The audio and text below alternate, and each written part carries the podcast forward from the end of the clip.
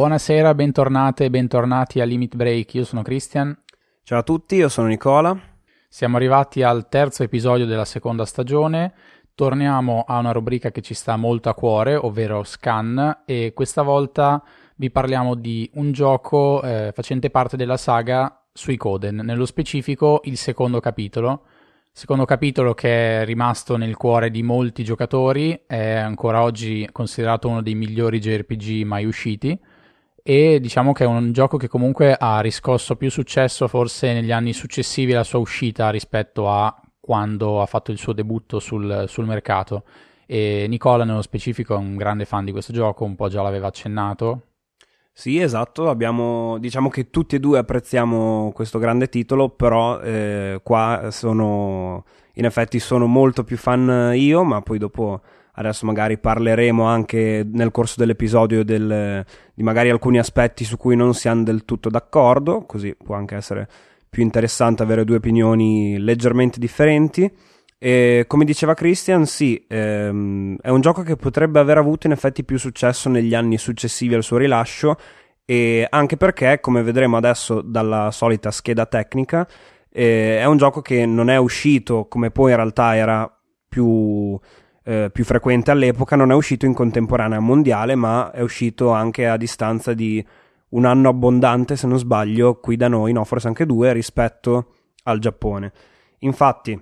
partendo con la scheda tecnica, diciamo prima che è un gioco sviluppato e pubblicato, attenzione, attenzione, da Konami, quando ancora faceva altra roba oltre a PES, e molto interessante perché secondo me i JRPG sono anche un genere di giochi che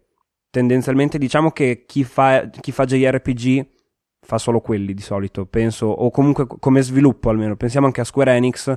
ha pubblicato diversi tipi di giochi come publisher appunto, ma quando poi si tratta di andarli a sviluppare, si tratta sempre o quasi sempre di JRPG. E invece è interessante che Konami all'epoca si fosse cimentata in questo esperimento, diciamo, anche ben riuscito.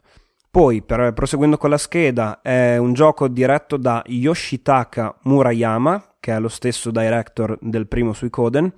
produttore sempre lui, Yoshitaka Murayama, scritto da ancora lui e da una certa Junko Kawano che non siamo sicuri ma dovrebbe essere una donna.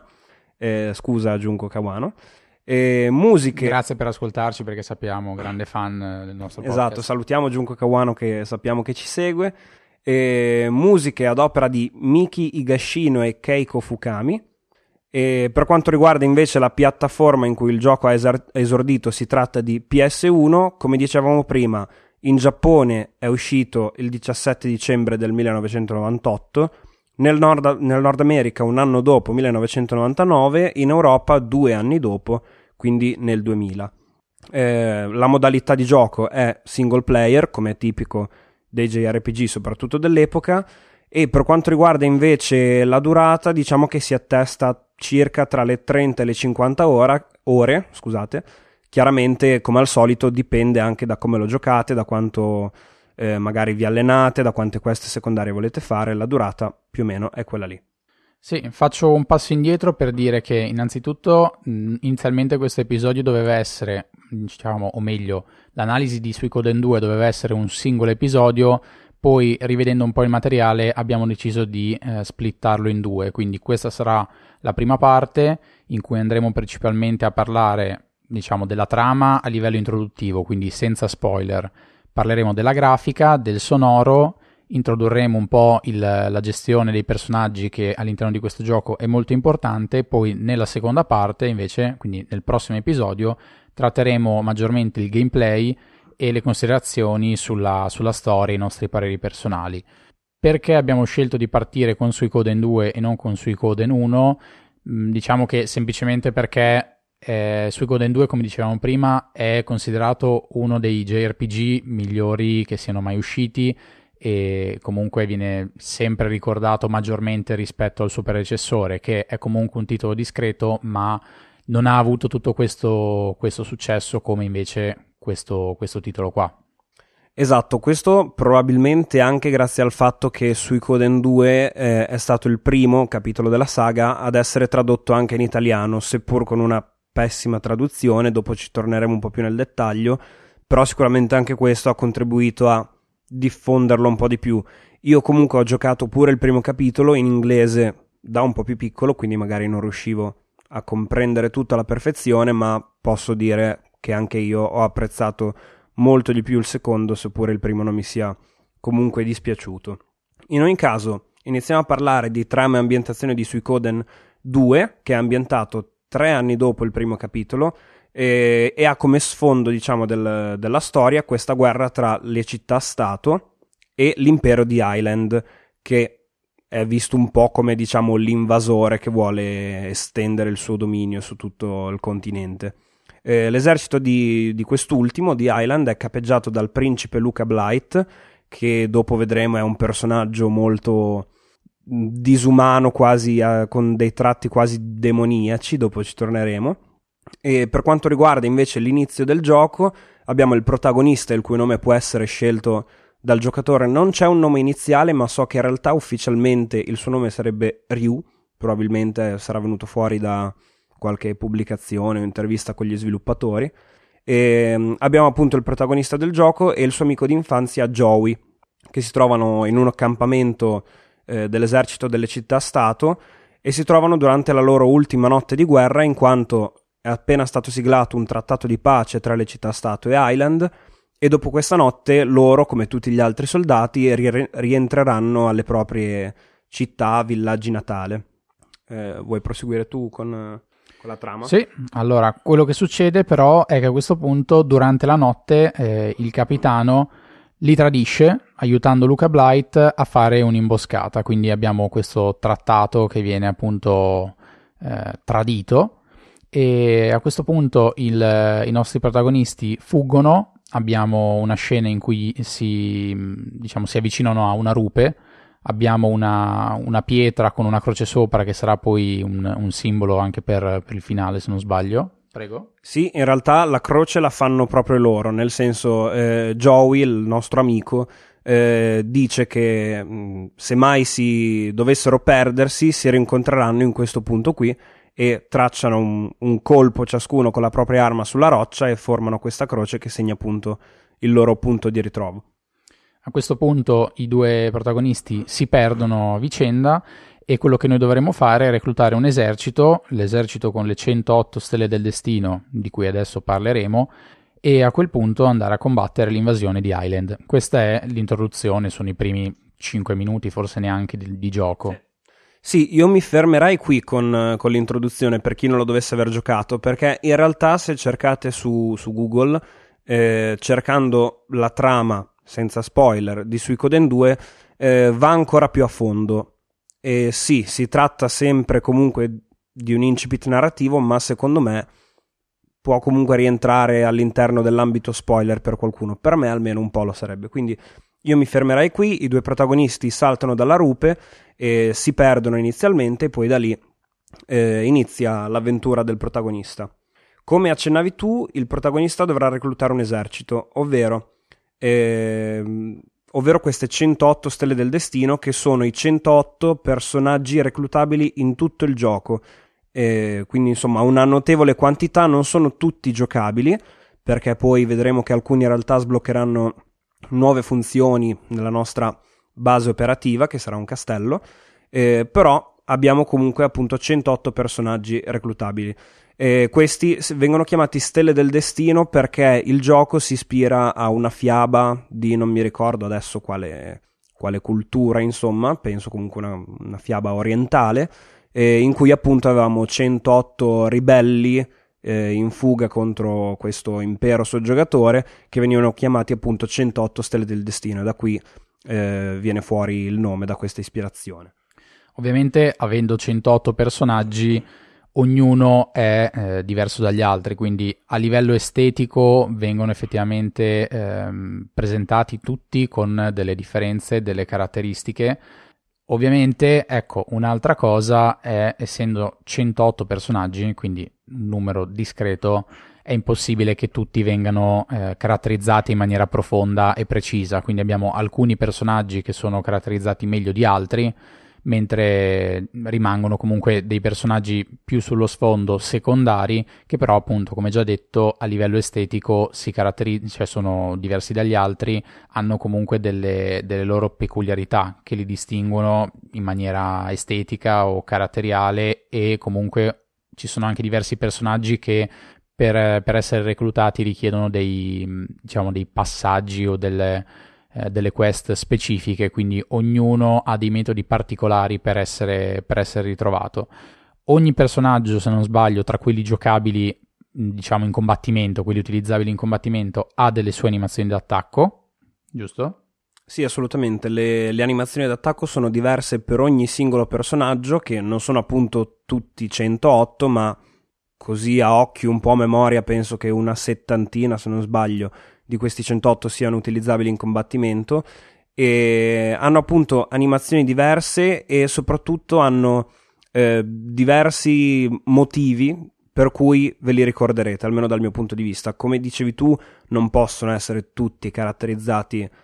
profondamente, però tutti hanno quel qualcosina che, fa, che, ti fa rimanere in testa il personaggio, che sia il modo per, per, reclutarlo, appunto, o magari anche solo un accento strano, un modo di parlare che hanno, qualche caratteristica estetica, l'animazione d'attacco molto particolare, ecco. Ovviamente io non me li ricordo tutti i 108, però una buona parte, se mi metto a pensare, ce li ho ancora impressi dopo anni e anni che ho giocato questo titolo.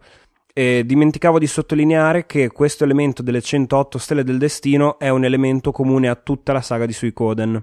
che vanta 4 o 5 capitoli principali, ammetto di non essermi... Eh, se non sbaglio 5. Esatto, sì, esatto, 5 più qualche spin-off, anche se diciamo che io ho giocato solo l'1 e il 2 e so che dal 4 e il 5 poi si sono andati un po' a perdere, non sono più stati considerati, stati, non sono più stati molto amati dal pubblico. Sì, credo che poi abbiano anche cambiato il, il director, dal, credo dal terzo capitolo, quindi forse anche quello comunque contribuisce a,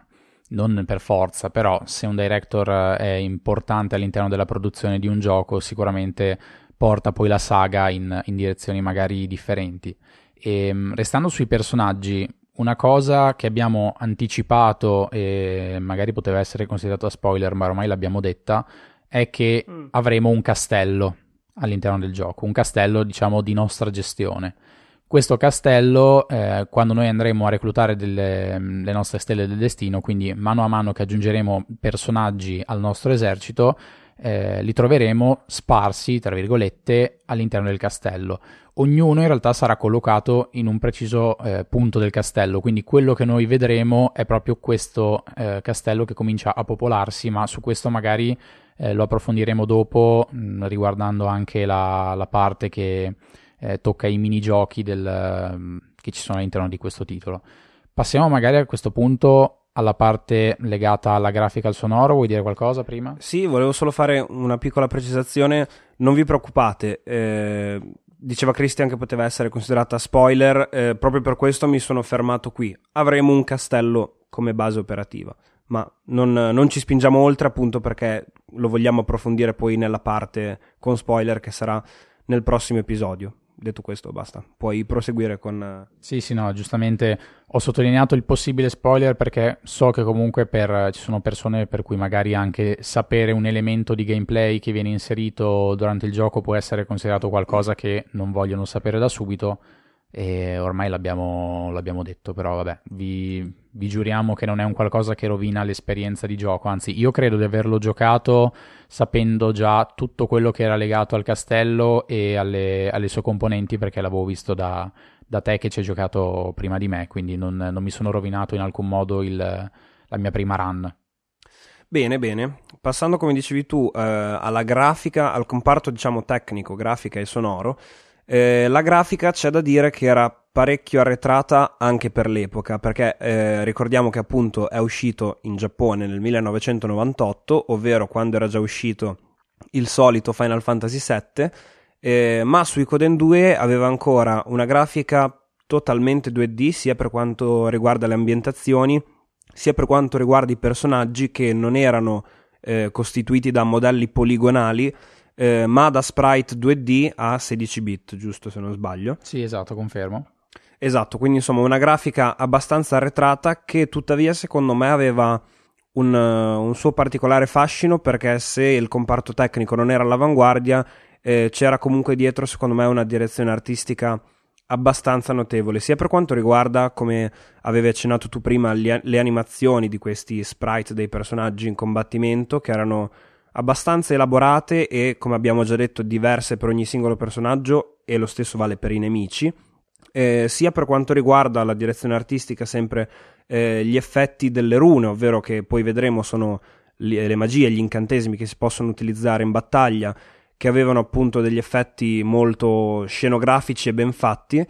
E per concludere, anche per quanto riguarda, eh, ad esempio, alcune città che secondo me avevano uno stile sia uno stile architettonico, diciamo, abbastanza caratteristico e quindi anche le città appunto rimanevano abbastanza impresse perché ognuna aveva le sue peculiarità e il suo stile, diciamo. Sì, esatto. Mm, tornando al, diciamo, a quelli che erano i giochi magari già usciti in quegli anni lì, tra il 98 e il 99, eh, dovrebbe esserci anche Final Fantasy VIII, che se non sbaglio comunque credo sia 99. Eh, mi sono segnato anche Xenogears, Parasite Eve e um,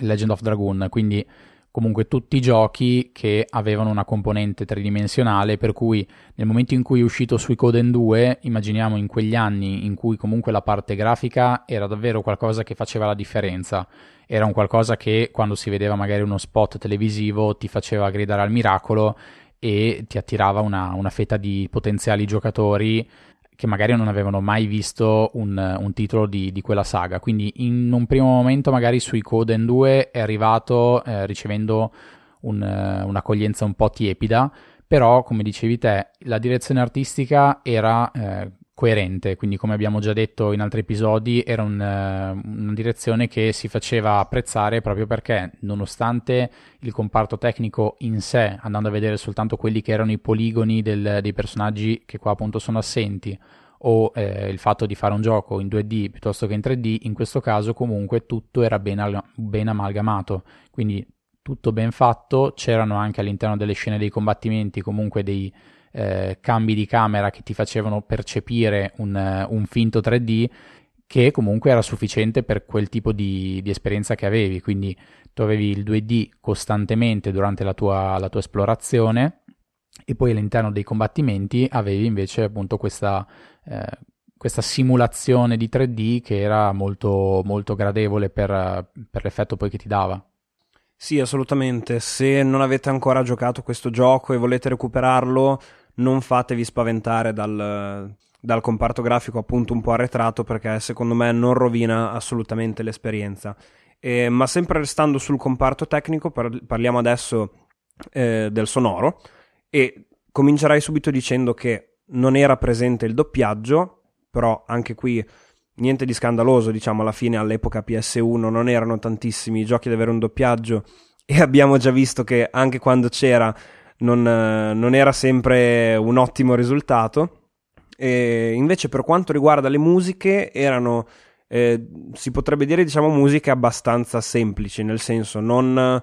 orchestrali, non particolarmente elaborate, erano più, diciamo, dei motivetti che però ti restavano davvero in testa. E c'è da dire che erano molto molto varie, c'era una musica diversa per ogni singola ambientazione, per ogni singola città, per ogni singolo dungeon, con una musica dedicata alla world map come, come si ritrova solitamente nei JRPG, e musica del, del combattimento chiaramente, ce n'erano tante e tutte molto, anche, anche qui, eh, molto caratteristiche. Quindi, sebbene non fossero appunto le, le, mega colonne sonore fatte da un'orchestra, come può essere in altri giochi, magari nei Final Fantasy, a me eh, diciamo che le musiche mi hanno soddisfatto. Ecco.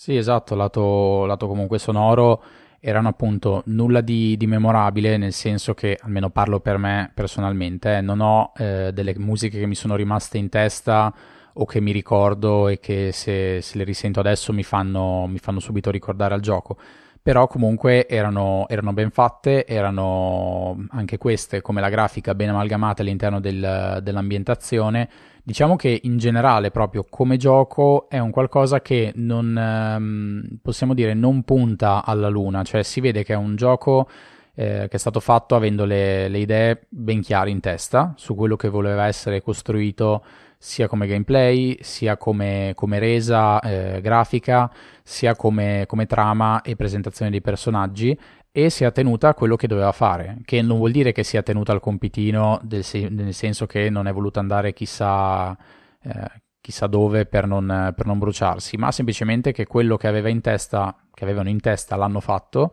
è venuto fuori un buon prodotto, direi anche ottimo prodotto, poi dopodiché è un gioco che può piacere o non piacere, però al, non si può dire che non sia appunto tutto ben amalgamato nel, nel, contesto, sia per quanto riguarda anche, come dicevi prima, le città che sono ben caratterizzate e quindi andando in un punto piuttosto che in un altro sono ben riconoscibili. Ci sono magari altri giochi che hanno puntato a fare il, il saltone, a buttare lì la grafica 3D pur di, di farla e poi però non, non, ti lasciano più di tanto perché magari appunto non, non sono andati a fondo nella caratterizzazione né dei personaggi né del eh, delle città, dei dungeon e quant'altro. Sì, hai detto molto bene, eh, da questo punto di vista, eh, ne parlavamo un po' anche prima, eh, mi verrebbe quasi da paragonare eh, Suicoden 2, o, diciamo la saga di Suicoden, in particolare i primi due capitoli, a un altro progetto un po' più recente di, di Konami, ovvero Dragon's Dogma. Non mi voglio dilungare su quest'altro titolo, però è interessante vedere come comunque nel passato Konami abbia un po' provato a sperimentare diversi generi, perché Dragon's Dogma, per chi non lo conoscesse, è un action RPG proprio occidentale, diciamo, nonostante sia stato, come gameplay, diciamo, nonostante sia stato sviluppato da sviluppatori giapponesi. E da questo punto di vista, sì, eh, come hai detto tu, eh, non, non, ambivano sicuramente a, a, tirare fuori il capolavoro del secolo, ma comunque avevano le idee ben chiare e quindi è venuto fuori un prodotto ben realizzato e con un suo stile, una sua personalità. Esatto. E un'altra cosa importante, tornando alla parte tra virgolette sonoro, eh, riguarda il, la traduzione, perché questo gioco in maniera anche inaspettata, lo dico personalmente perché adesso che magari stiamo andando a rivedere un po' la storia di alcuni titoli, il, il, fatto di avere un gioco in italiano per quegli anni, pensando che comunque parliamo di una saga eh, JRPG ma di Konami, quindi appunto un qualcosa di, di nuovo, non era scontato che arrivasse tradotto in italiano. Ecco, detto questo, c'è un problema perché la traduzione che hanno fatto in italiano è davvero pessima. Pessima e io penso che mi abbia un po' rovinato l'esperienza, quindi sarei curioso poi un giorno di rifarlo magari in lingua, in lingua ori- cioè originale, no, ragazzi, no, in giapponese non lo faccio, in inglese. E, ehm, però avevamo proprio un, un, problema grosso, sembrava quasi che adesso potremmo magari andare ad approfondire un po' la questione, ma probabilmente è stato affidato a, ad un team non, uh, o non professionista, non lo so, o magari hanno avuto dei problemi tecnici, perché eh, mi viene da dire anche avendo avuto un po' di esperienza in passato su alcuni progetti di traduzione eh, amatoriali, che eh, ci possono essere anche dei problemi legati ai cosiddetti puntatori e al fatto che magari ci possano essere situazioni in cui un determinato testo in, uh, in lingua inglese occupa uh, un tot di caratteri e se chi fa il lavoro non va a fare le cose in maniera corretta poi quando vai a fare la traduzione in italiano devi usare lo stesso numero di caratteri. Questo dubbio mi viene perché ci sono proprio delle, mm, dei testi che sono mozzati, sono completamente tagliati o eh, proprio sbagliati come, mm, come leggibilità. Sì, esatto, questa cosa che hai detto non ci avevo pensato, però in effetti eh,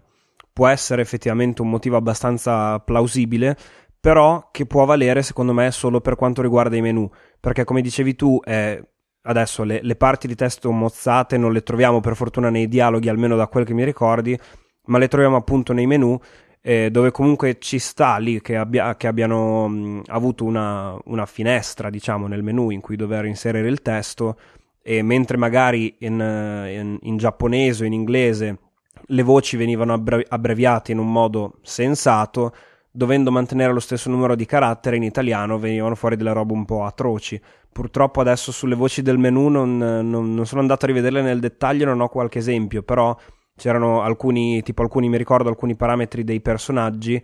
che non si riusciva proprio a capire cos'erano dal modo in cui erano stati abbreviati.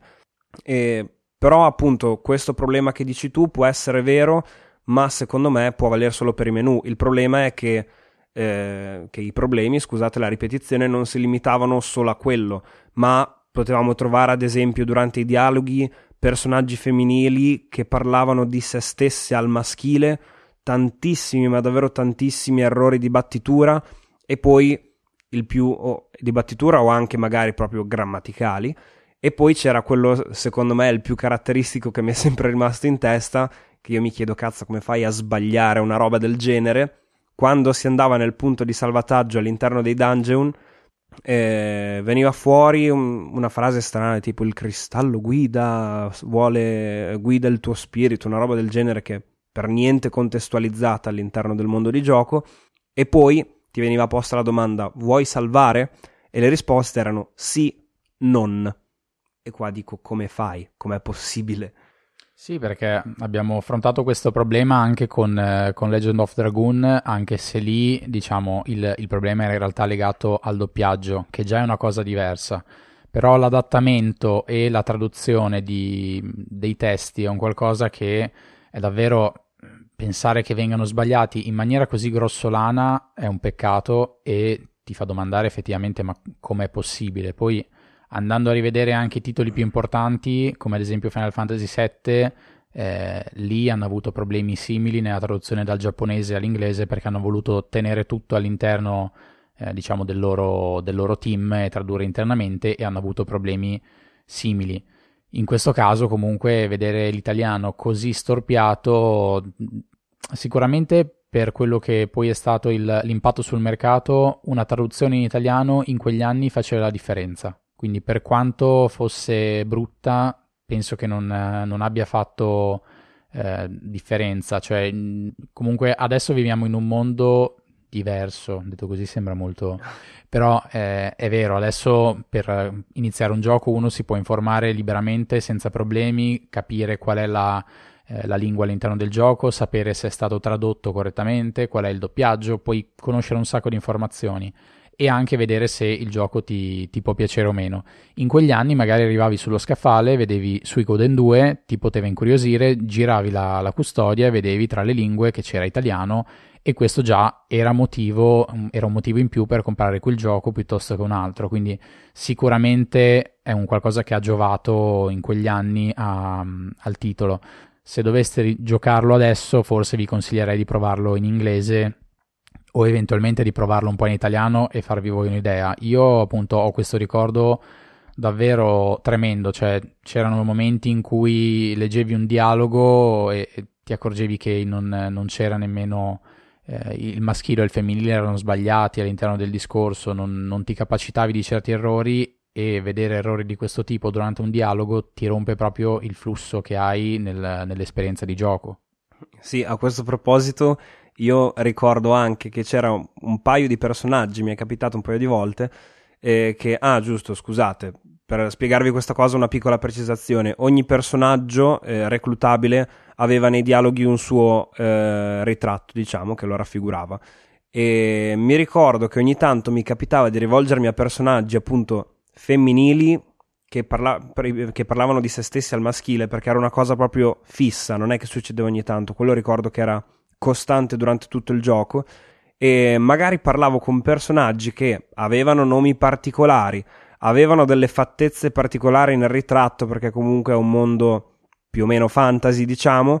e parlavano di se stessi al maschile, io non riuscivo a capire a volte se erano donne o uomini, questo cavolo non è una cosa che dovrebbe succedere. Sì, ti creava proprio confusione perché mh, non stiamo parlando di errori da poco, parliamo appunto del leggere un discorso tra due personaggi e non, non renderti conto appunto se effettivamente il problema fosse nel testo o nella tua comprensione, perché se tu vedi un personaggio femminile e poi leggi il maschile nel dialogo, questo ovviamente ti crea un, una confusione interna per cui non riesci poi a, a capire appunto dove stia il, il, problema, cioè erano personaggi palesemente femminili e, e quindi questo poi può creare anche del, dei problemi nel, nel, tipo di rapporto che magari ti puoi aspettare tra più personaggi comunque all'interno del gioco, questo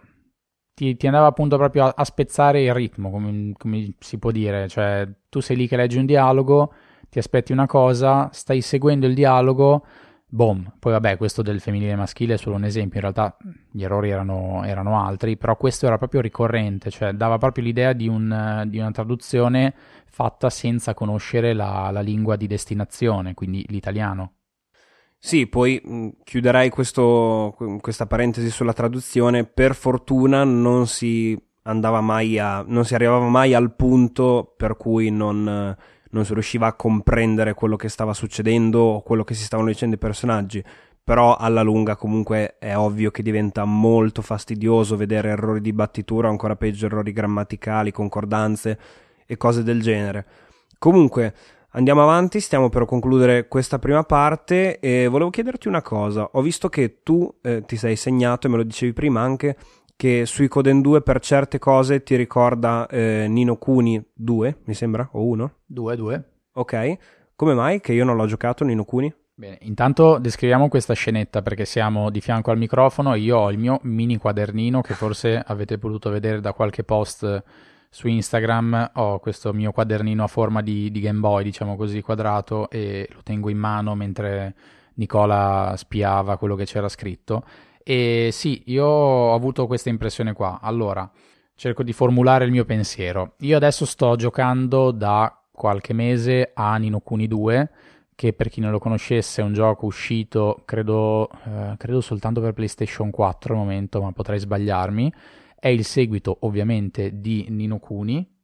e ehm, all'interno di Nino Kuni 2 abbiamo anche qui la, la costruzione del nostro, del nostro, impero, del nostro castello. Quindi il mio pensiero è andato direttamente a Suicoden 2 proprio perché in entrambi abbiamo la costruzione del castello con l'espansione del castello stesso che andremo poi a trattare nel prossimo episodio, il fatto di reclutare dei personaggi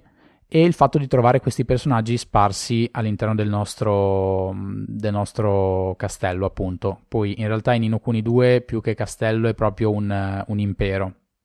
E però il, il, parallelismo mi è venuto immediatamente proprio perché io comunque su Inokuni 2 lo sto apprezzando, però stiamo parlando di un gioco recente. Se uno va eh, a rivedere quello che è stato fatto su Suicoden 2 in quegli anni, beh, ti fa capire comunque che è stato un, uh, un pioniere da quel punto di vista, cioè era già un'idea interessante e l'hanno anche sviluppata bene perché anche qua non so, magari nel prossimo episodio andiamo ad approfondire, ma nel, nel castello di Suicoden 2 ci sono diversi minigiochi che si possono fare. Quindi il, ehm, la componente del castello è un qualcosa di davvero importante in questo gioco perché è quasi come se il castello fosse un altro personaggio, cioè non è semplicemente la base dei, del nostro protagonista e delle stelle del destino, è qualcosa di, di molto di più, di, di, vivo mi verrebbe da dire. Però appunto non voglio andare troppo oltre perché magari lo affrontiamo in maniera più, più approfondita nel prossimo episodio, però sì, il, uh, il parallelismo con Inokuni 2, o meglio, vedendo Inokuni 2, il parallelismo con Suicoden 2 mi è venuto immediatamente proprio perché Comunque sono dinamiche che avevo già visto, eh, sono state riproposte di recente e funzionano anche bene, però appunto quando si ripensa a un gioco che nel 98 si è presentato con un tipo di, di gameplay di questo tipo, è un qualcosa che in quegli anni era sicuramente innovativo.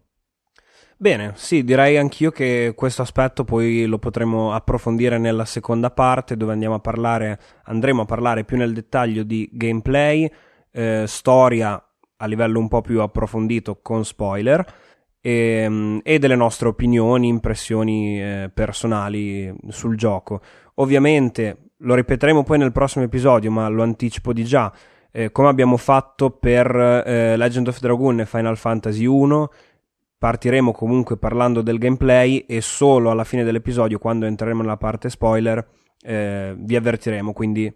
se siete interessati potete tranquillamente iniziare ad ascoltare anche il prossimo episodio quando uscirà.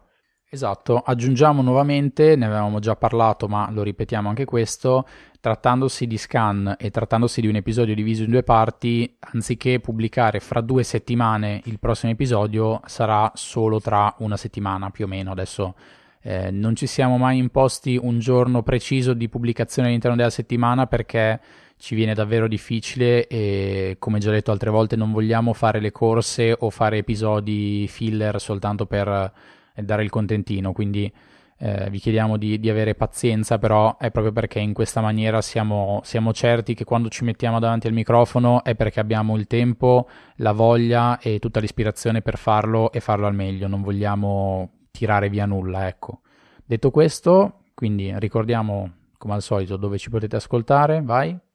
Allora, ci potete ascoltare su Spotify, Apple Podcast, Google Podcast, Anchor, eh, Castbox, Overcast, Radio Public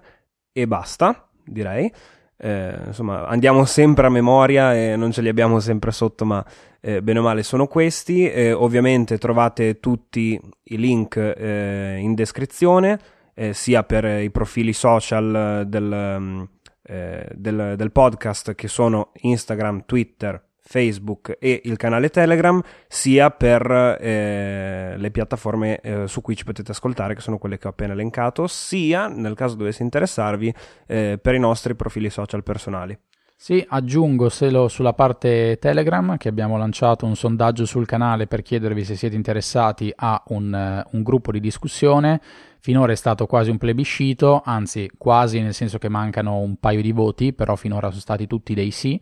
Quindi penso che eh, adesso ci prendiamo un attimo il tempo e, e poi probabilmente lo, lo, apriremo, ve lo comunicheremo direi direttamente sul, sul canale Telegram, eh, magari faremo un post, insomma adesso vediamo, però ecco l'intenzione è quella, in modo tale che poi ci possa essere un punto in cui possiate commentarci gli episodi, come ho già detto, insultarci, eh, darci dei consigli, eh, pareri vostri, discutere tra di voi, insomma, creare un po' di, di discussione attorno al podcast, eh, come poi era il, l'obiettivo nostro iniziale. Quindi da questa parte del microfono ci siamo noi che parliamo, ma in realtà vorremmo avere un confronto diretto con, con voi su, sugli argomenti che trattiamo o che potremo trattare. Assolutamente sì, sarebbe molto interessante, quindi mi raccomando, votate sì e iscrivetevi al gruppo, al canale Telegram di discussione che apriremo sicuramente. Eh, detto questo, direi che possiamo salutarci. Ci vediamo al prossimo episodio, che sarà ovviamente la seconda parte di questo scan. Eh, vi ringraziamo tutti quanti. Speriamo abbiate gradito l'episodio. E ciao a tutti, ciao a tutte. Ciao.